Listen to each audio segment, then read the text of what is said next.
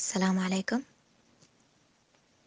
أولا أنا بشكر خدمة ملهم جدا جدا جدا من الأعماق على إنها أتاحت فرصة لكل الناس الكاتمين حاجات كتيرة جواهم، لكل الناس اللي ما قادرين يعبروا، لكل الناس اللي ما قادرين يحكوا لزول تاني وفضفضوا عن جواهم.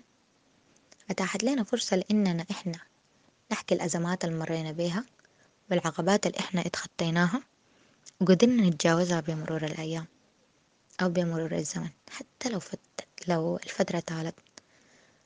أنا عن نفسي تعبت شديد لأني تجاوزت الحاجة اللي أنا مريت بيها براي، فكنت بمشي وبقع بتعتر لما ألقى أحس إن أنا بقيت قوية، باخد لي جرية تاني بتتعتع وبقع، بس تاني بقوم براي لحد ما اتخطيت الأزمة دي. ما أكذب، أخدت فترة طويلة، يعني أنا علشان أتجاوز تقريبا حكاية بتاعت عشر سنين بالضبط كده. هي عشر سنين شهرين وثلاثة أيام.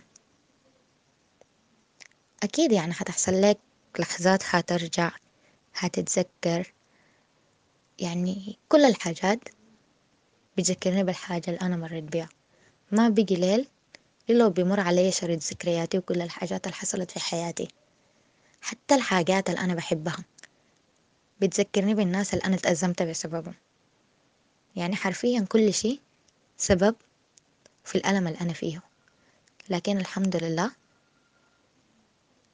على إني قدرت أتجاوز. فأنا من النوع الكتوم جدا، يعني أنا حاولت أكتب أو أسجل كم ريكورد وما قدرت أحكي، بس حقول ليكي وحقول لك لو القميص اللي بتحبه حيأخرك من شغلك عشان تكويه خلاص ما تلبسه، ولو الأكلة اللي بتحبها هتخليك تسمن أو هتتعبك ما تاكلها، ولو المكالمة المستنيها هتضايقك خلاص ما ترد عليها حتى لو كانت مهمة. القصد من كلامي إنه في مرحلة في حياتك أو لحظة معينة في يومك لازم تعرف فيها تستغنى عن الحاجات المهمة مهما كنت متعلق بيها، حتى لو بتحبها وحتى لو متصور إنك أنت ما حتقدر تعيش من غيرها. شكرا تاني تالت رابع للمرة الألف. شكرا خدمة ملهم.